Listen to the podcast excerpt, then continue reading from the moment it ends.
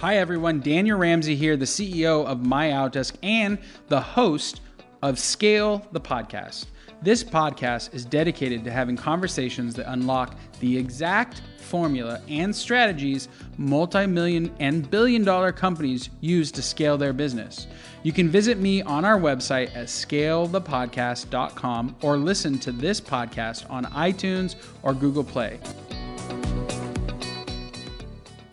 So the day that I hired a virtual assistant, it was 2007. The world was on fire. In fact, I was a real estate guy in 2006 and you know, the market was crazy. If you had a pulse, people would like, okay, he can get a mortgage. Okay, let, let him buy a house. Want an investment property? No problem.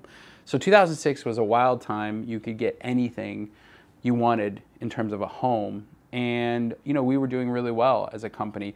2007 came and the whole world stopped. And the first quarter of 2007, I had 90% of my revenue leave. If, as a business owner, think about that. You know, making 100 bucks, and all of a sudden the next quarter I made 10 bucks. I mean, it was an insane time.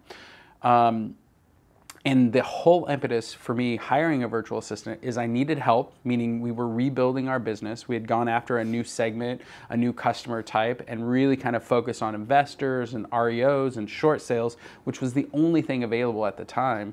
Those were the only players in the market. And so, you know, we were starting to get busy. I refocused our business. It took about six months. The first half of 2007, I'm scratching my head like, how do I survive? In fact, I, I remember this moment I'm driving down my street from my house and I was and I was st- super stressed out and I was thinking, man, should I just get a job? Like maybe this business entrepreneurship thing isn't for me.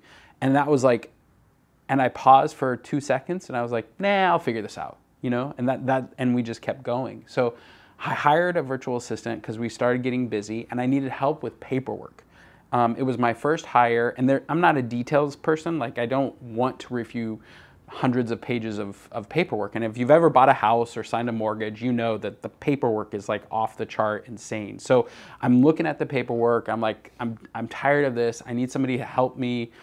So I hired my first virtual assistant thinking, oh my gosh, this is going to be super um, inexpensive. Like this is going to be amazing. And it, it, it is inexpensive as compared to a US person. In fact, you know, I hired somebody um, for 10 bucks an hour, and if you had to hire that person in the US, they're at least 25, 30 dollars an hour. So it's a third of the cost. And it was a it was a big deal for me because she was smart, fluent in English, like, you know, eloquent, college education, like experience like uh, this person was amazing. But what I didn't realize is that you actually have to train them. And so I was like, hey, I need help. Here's some paperwork. And she's like, I don't know what to do. And so I realized in that moment that I had an inexpensive, you know, employee like leverage. I, I knew I was saving money, but it required my input. And so, you know, we put together a training plan. We we actually did the whole Dr. Google, Professor YouTube, and free university, meaning, you know, I leveraged every single resource that wasn't my time to help me train this virtual professional. And even bought a training platform. Like we bought a training platform to teach her how to actually do the paperwork. And then I invested my time because it, you know, I'm in Sacramento, California. California is different. Northern California is different than the rest of the world. So I had to teach her how to do it at my company and how I wanted it done.